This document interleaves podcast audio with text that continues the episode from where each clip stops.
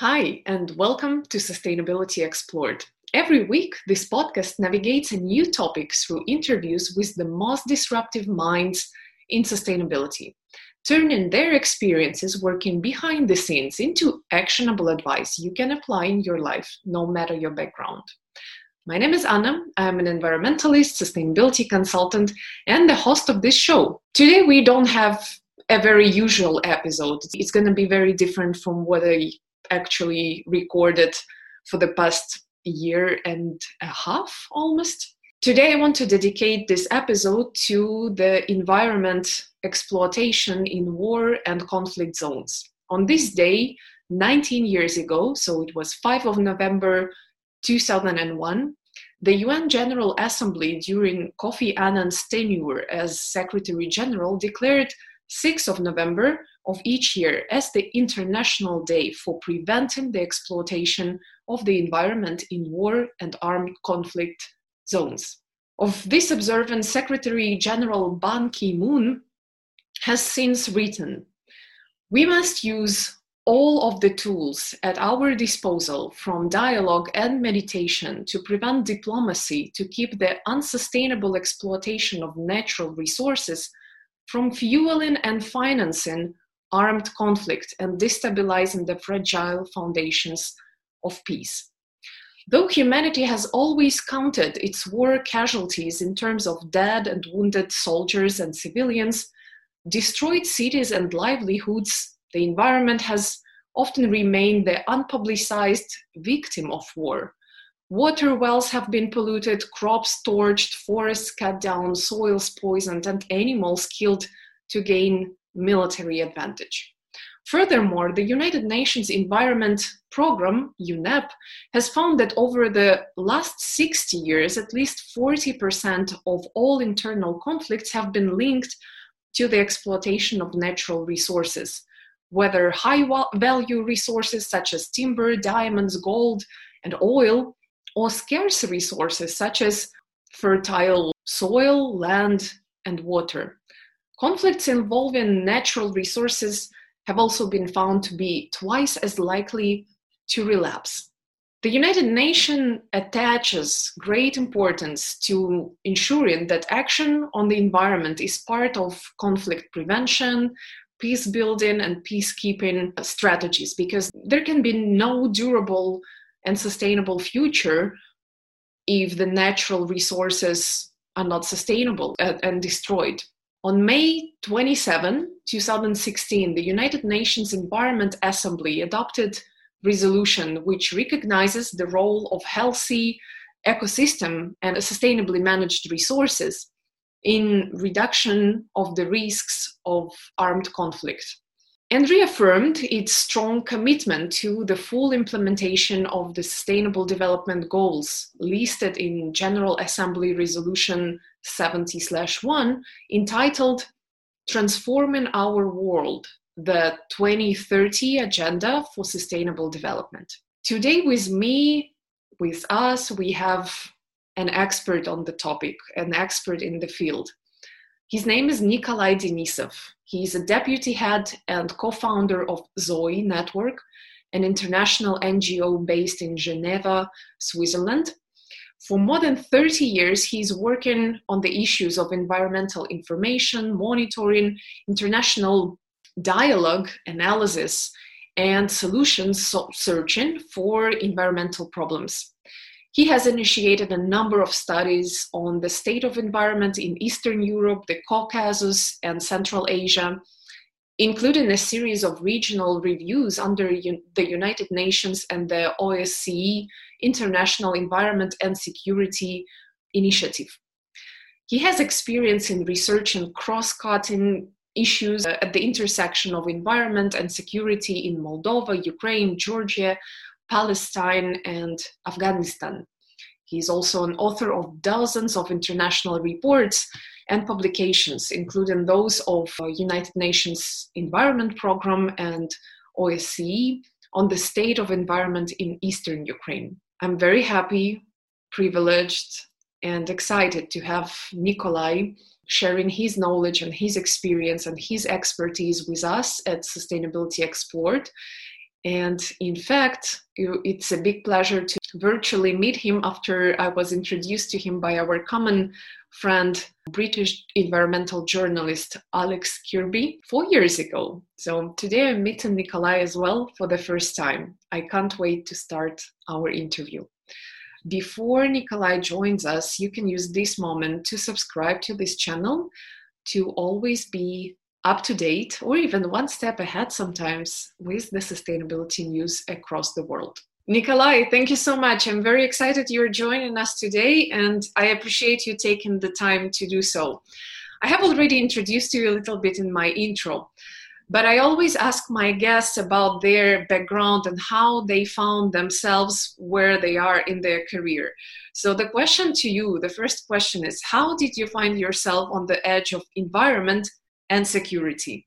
Okay, thank you very much. That was coincidental. I'm a geographer by training with a specialization in environmental science. And I started by working in the field of water resources, water quality. And then when I started to work internationally, that was mostly environmental information, uh, monitoring indicators, environmental assessments, reporting, etc.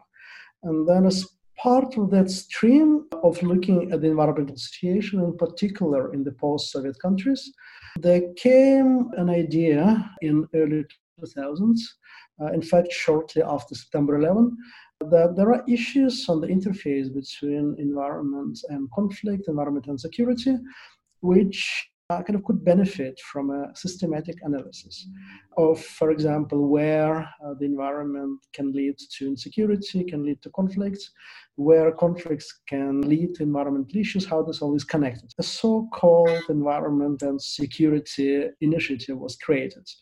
Uh, at that time, uh, we were you know, working relatively closely the, with the United Nations, United Nations Environment Program, UNEP, and UNEP was one of the founders of this Environment Security Initiative. And the geographic area was mostly, well, it was Europe or pan Europe from the Balkans to Central Asia, uh, this whole huge space. And then we were trying to look at the at these issues on the environment and security interface. And I was part of that um, enterprise, so I started to get interested in that. And then, okay, Ukraine was one of the countries that we were looking at. So it all uh, more or less started there in the early 2000s. Right. How is assessment of environment and the environmental factors in the war and conflict zones is different from any other areas and zones? You basically do the same work, but what are the challenges? What can one expect if going there? And who can mm. actually get there well, it is the same and it isn't. Uh, first of all, we did not, at that time, we did not only deal with the kind of burning cases. Uh, we're not only the active conflict. In fact, there are not so many active conflicts. It was the whole, it was the whole connection. Also in peacetime, and then we also looked at the preventive side, like how you can track the possible uh, deterioration of the situation where there is no conflict at all. And in that respect, it's not that different from a normal environmental assessment. You're right. I mean, you look at the same issues, you look at water, you look at uh, waste, biodiversity, pollution. Uh, the difference is you try to, mm, to see how this can be connected to relations between countries, between peoples, between parts of the same country, between social groups, etc. And so it's more than uh, environmental science. It's also, you can say, it's, it is also a little bit of a social research, of political research, etc. In, in that respect, it also means we have to talk to different kinds of, kinds of people, different kinds of groups. Because when you do environmental research, well, sometimes you don't have to talk to anyone. You can talk to animals. You can just uh, contemplate looking at the river. In this case, you have to talk to the governments, have to talk to non-governmental actors. Uh, you have to talk to all sorts of uh, different kinds of agencies and players and groups to understand their perspectives. Uh, one thing we were saying when doing this work, it's, little, it's very much the question of perception. I mean, security is a, a notion of perception. That's how people see themselves and their contact their situation. If they feel threatened, it almost doesn't matter where uh, whether there is an objective reason for that or not. So you have to deal with it. Uh, the difference is if there is an objective reason, we have to deal with the objective reason. But if it's only perception, I have to deal with people. I have to somehow help them see it in a different way. So um, it's much more complex in that respect. Let's take a situation where the conflict has already unfolded and mm. we're looking into either active conflict zone or post conflict zone. How do you get there? As a scientist as an environmentalist do you have to be part of an organization that kind of gives you a status of an unengaged disengaged neutral party? Or is there any other way? I mean i'm looking at the uh, organization for security and cooperation in europe osce or united nations this is as far as my thought goes is there any I don't see? Yeah, no, I think it's exactly well. There are different ways, uh, but the the way you describe is one of them, and that's probably the most uh, natural is to work together with the intergovernmental organizations who have the right mandate to be in the area. I can give you well some examples. Um, for example, quite a long time ago, well, it wasn't me personally, but our organization took part in the assessments of the grass fires in uh, Nagorno-Karabakh. And that was the call of the government of Azerbaijan, who appeals to the United Nations, to the General Assembly. And then the General Assembly mandated at that time the OSCE to undertake such an assessment. So we went together uh, as part of the expert team. Uh, when uh, we worked on the Dniester River Basin uh, between Ukraine and Moldova, we do, but there was a time uh, when we were trying to deal with some of the environmental issues in Transnistria on the other side of the Dniester. It's a breakaway area uh, of Moldova. It does not subordinate, de facto does not subordinate to Moldova central government. So to talk to the de facto authorities, uh, of course, you need some kind of access and some kind of credentials. So at that time, we worked with the OSCE office in Chisinau, uh, which had a liaison office in Tiraspol, which uh, had connections to the de facto authorities. And then Chisinau uh, was also following the development, so there was full connection on both sides. And then again, we were working at that time with the OSCE mission uh, in expert capacity, trying to look at the environmental issues for example, uh, how to get rid of the stocks of obsolete pesticides, which were there, stockpiled there, and then the de facto authority didn't really know how to get rid of them. So that was kind of facilitated through, mm, uh, through that process. Uh, so in most cases, the easiest is to go together with the intergovernmental organizations who are recognized by the parties to the conflicts and who have an interest in the in this dimension, this area, and then also have access uh, to this kind of situations. Mm-hmm. The United Nations, in one of their reports, said that in the past 60 years, almost like over 40% of resources have been destroyed because of the internal conflict. Have you, in your experience, witnessed the war or armed conflict unfolding primarily because of the resource? Uh, it's a long discussion to how, to what extent resources or environmental conditions can actually lead to hostilities.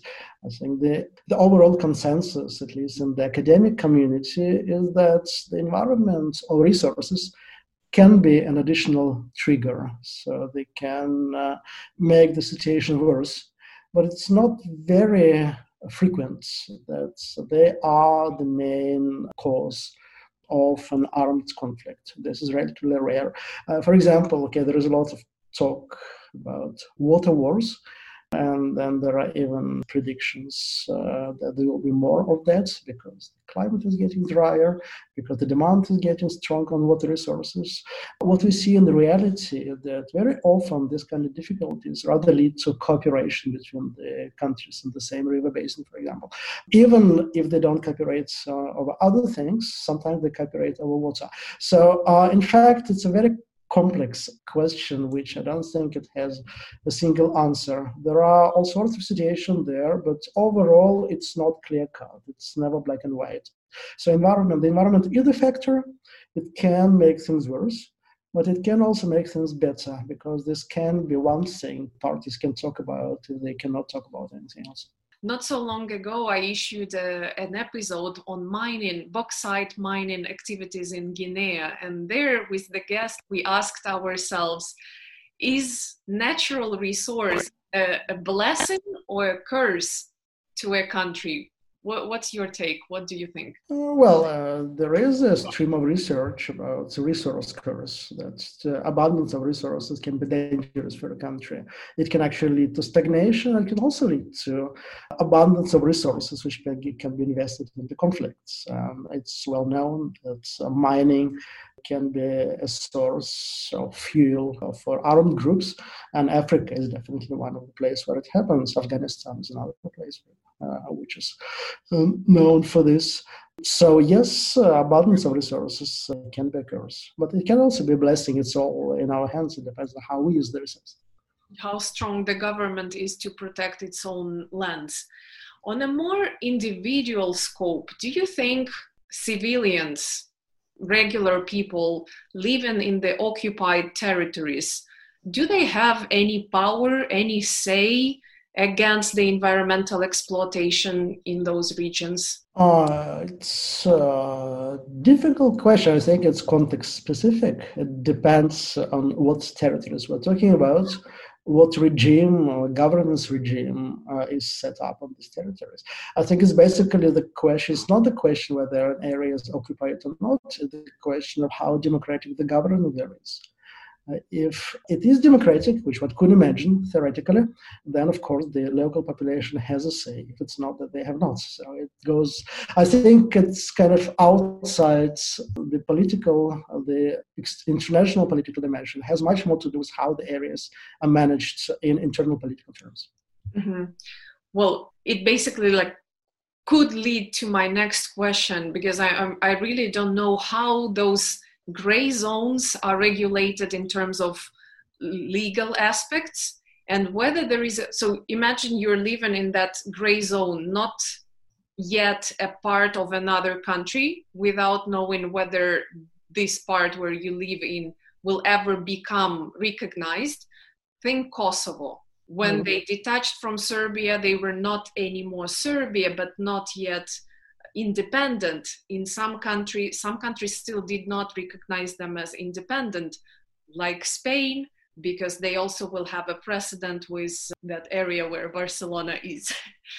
So what kind of regulations can exist in those gray zones? Will the people really depend on the newly established semi government sometimes or like eastern ukraine as well and we don't have any visibility over what's going on there in terms of environment.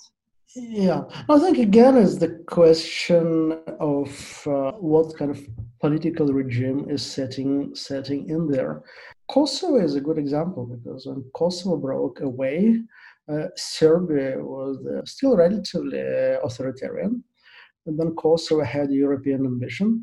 So at least, at least nominally, it was interested in setting up democratic institutions. And again, I'm not an expert on the uh, you know, domestic politics of Kosovo or any other area. I'm an environmentalist, but from what I can see in such situations, there is much hope that democratic institutions will facilitate democratic governance. So I would say this is a positive trend, which also helps uh, people take part in managing their, territory and their resources.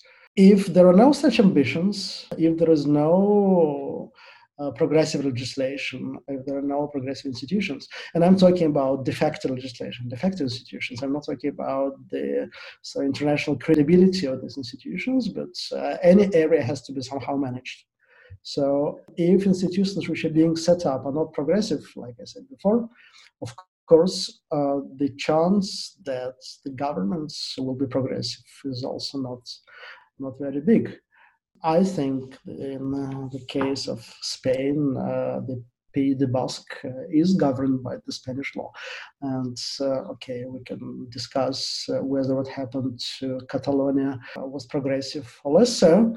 But at least Spanish law is definitely law of European democratic countries. So I have no doubt that uh, there are ample opportunities there to also take care of the resources. Of course, it clashes in some cases um, with competing interests, let's say local authority, central authority. That's clear. That's what also we've seen in Catalonia. But again, uh, I think the potential there is much higher than in other places where there is no such a thing. Mm-hmm.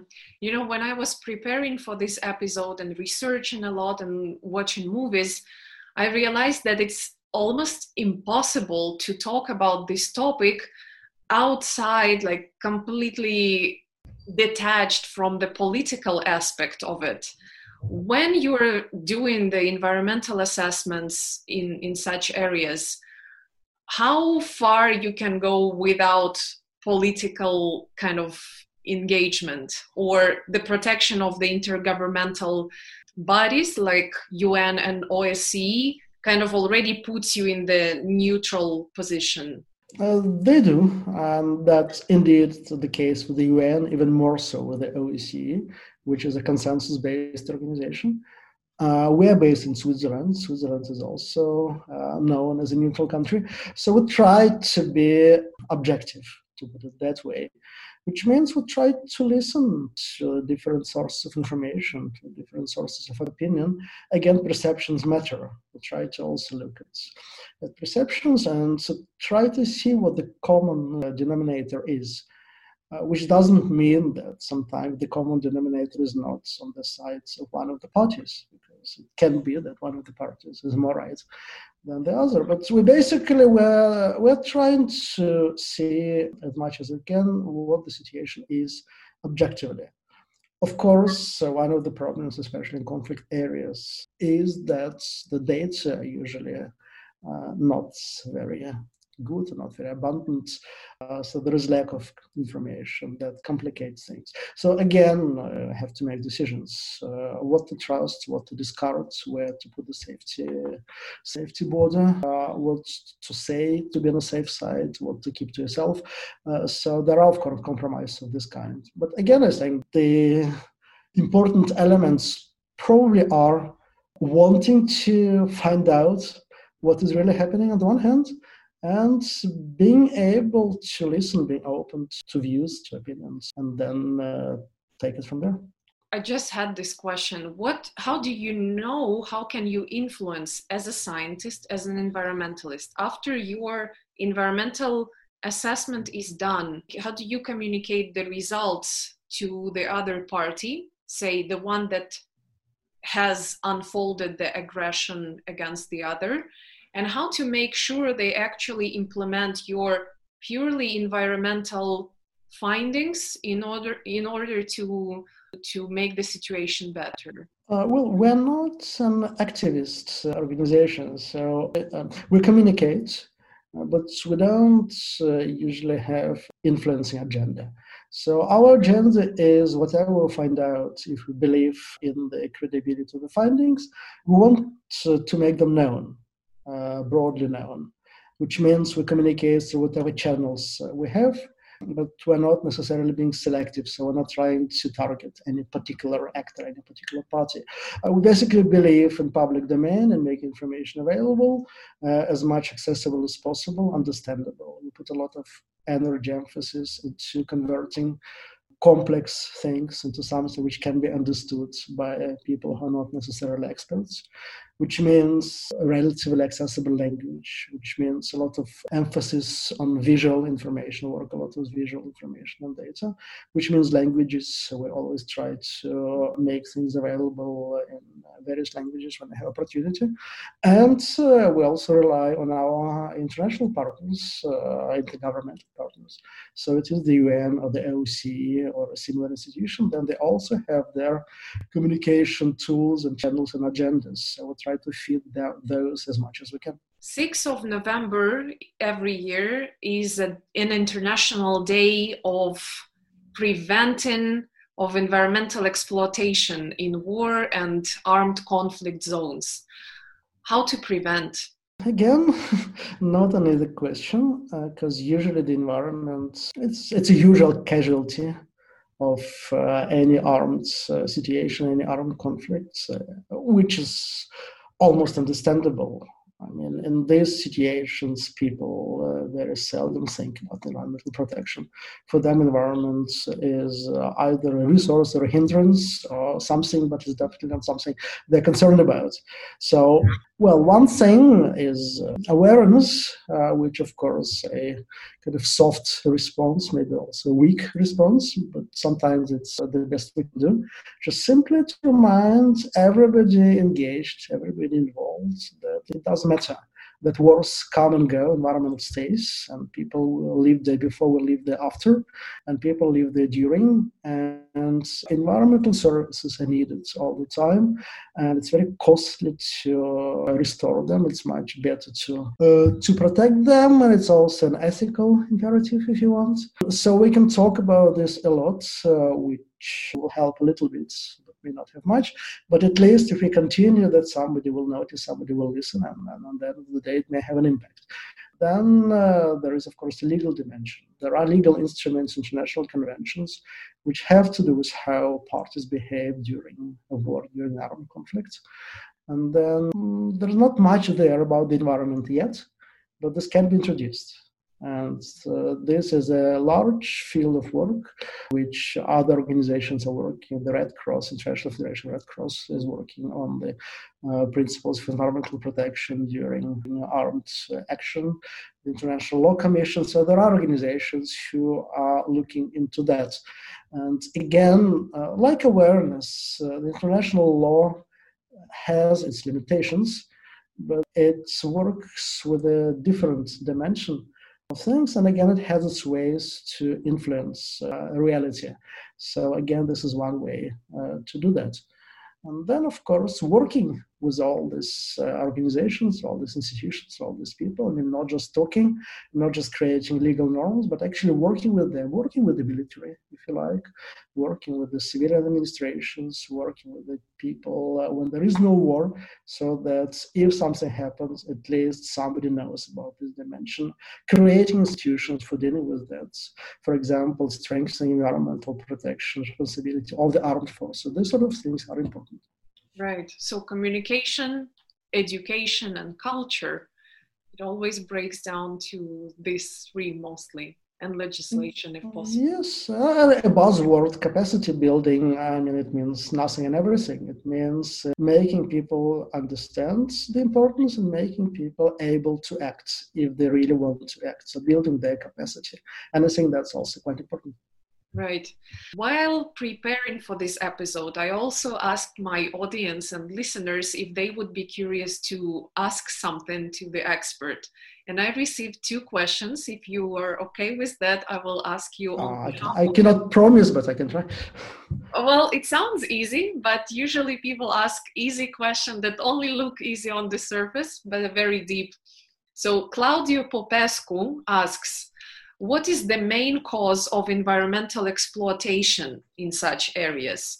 He says, I imagine it's poverty and lack of laws and corruption. What do you think? Well, that's definitely one of the roots, uh, one of the causes of environmental overexploitation in particular. Because, of course, when people don't have the livelihoods, um, but they still have to somehow live, uh, then they use whatever they have, and then what they have in the environment.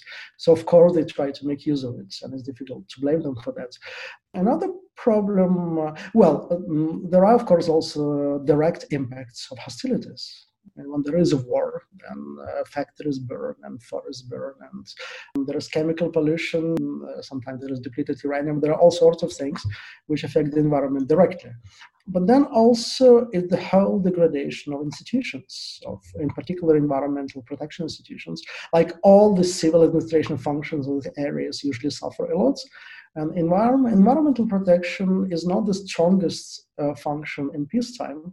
It usually loses, it often loses compared to stronger interests, economic interests, uh, other interests. Uh, and in wartime, it's in a very, very difficult position. So it's very easy to uh, degrade, to destroy this fragile part of civil administration And then it's impossible. It's impossible to take care of forests or protected areas. It's difficult to operate wastewater treatment. Um, monitoring usually goes down. So there are many, many things which are linked to regular, everyday environmental protection, which um, have difficulties uh, functioning uh, in a war zone and even in the area of frozen conflict where simple administration is weak compared to normal station. Right. You mentioned depleted uranium, and I read about it a couple of years ago in the context of Kosovo. Mm. What do you think? Who is the party to take care of cleaning up the territories? Chemical leakages, nuclear remains under any international treaty, or here I'm completely blocked. Who, who must take responsibility? Yeah, well, compensation is a very, very difficult question. And again, I'm not a lawyer, so I cannot answer this question uh, properly. I can only express my, my opinion. I think uh, in the environmental fields, uh, there is a well known principle the polluter pays. So, in principle, whoever pollutes should pay. Uh, we have the same approach to climate change now. So whoever is responsible for greenhouse gas emissions somehow should try to find the ways to deal with it and maybe compensate countries who uh, have to adapt. Although it's a very, very difficult and politicized discussion in the Paris Agreement. So it's not easy to bring this up. So on the ethical level, I would say it's always the polluter who is responsible. In reality, it's all the question of negotiations and compromise and goodwill. And I think uh, from case to case, the situation differs. Right. Okay. Second question from Claudio. Are there any unused opportunities for people in those areas to make a better living so they don't need to sell their land for exploitation? Uh, well, again, I think this would depend on the concrete situation. And in all the areas of active conflicts, frozen conflicts, past conflicts, uh, things are different. And I think that would define the correct answer. If we look, for example, at Afghanistan, where the conflict is still around, there is income to be made from poppy cultivation and uh, Afghanistan is one of the uh, probably the biggest poppy producer uh, worldwide. And of course, it's understandable that people would rather do that. Now, it's possible to encourage them to do other things. And many international organizations, many donors in Afghanistan are trying to do that, are trying to convince people to convert poppy production to something less dangerous for the humanity. And sometimes it works, sometimes it doesn't. It depends on how much resources can be brought from the outside in order to facilitate this transition. Uh, it depends on many things from soil and climate to where Taliban exactly is at this particular moment and what they encourage as opposed to international organizations. So, yes, it is possible, but it is not easy, it is expensive, and it's also very fragile. And I think it needs a lot of support. Yes. Well, I think, Nikolai, we have played our part today in communication and education on the topic. To wrap it up, one last question I usually ask my guests. Could you provide one piece of advice for the listeners of Sustainability Explored with the angle on the topic that we have just discussed? Uh, well, since since we're discussing the conflict versus environment, uh, I would say this is an area which still doesn't have enough attention, doesn't have enough exposure. Uh, environmental issues, uh, uh, luckily or unluckily, are known and acknowledged enough. Climate change is everywhere. People know that but the uh, conflict dimension of environmental degradation, I think, still could use a bit more attention because that way eventually we could maybe uh, also uh, improve the situation, diminish the environmental impacts in conflict areas. And again, we should remember that when the conflict already is burning, uh, nobody will listen to those things. So we really need to talk about them before, uh, in advance, before ahead. Because that way somebody will at least remember that these things matter. So I would say bringing it up and bringing people up understanding this, bringing children up understanding this is extremely important. So I would say I would appreciate if uh, our listeners uh, would try to learn more about this particular connection and maybe spread the words and maybe see if they can also contribute to building this knowledge, building this understanding worldwide. Brilliant word, words. Thank you so much for your time. I really enjoyed our conversation and I really hope my listeners, our listeners, will follow your lead, your example, and your advice. Thank you very much and all the best in your tough and so important work.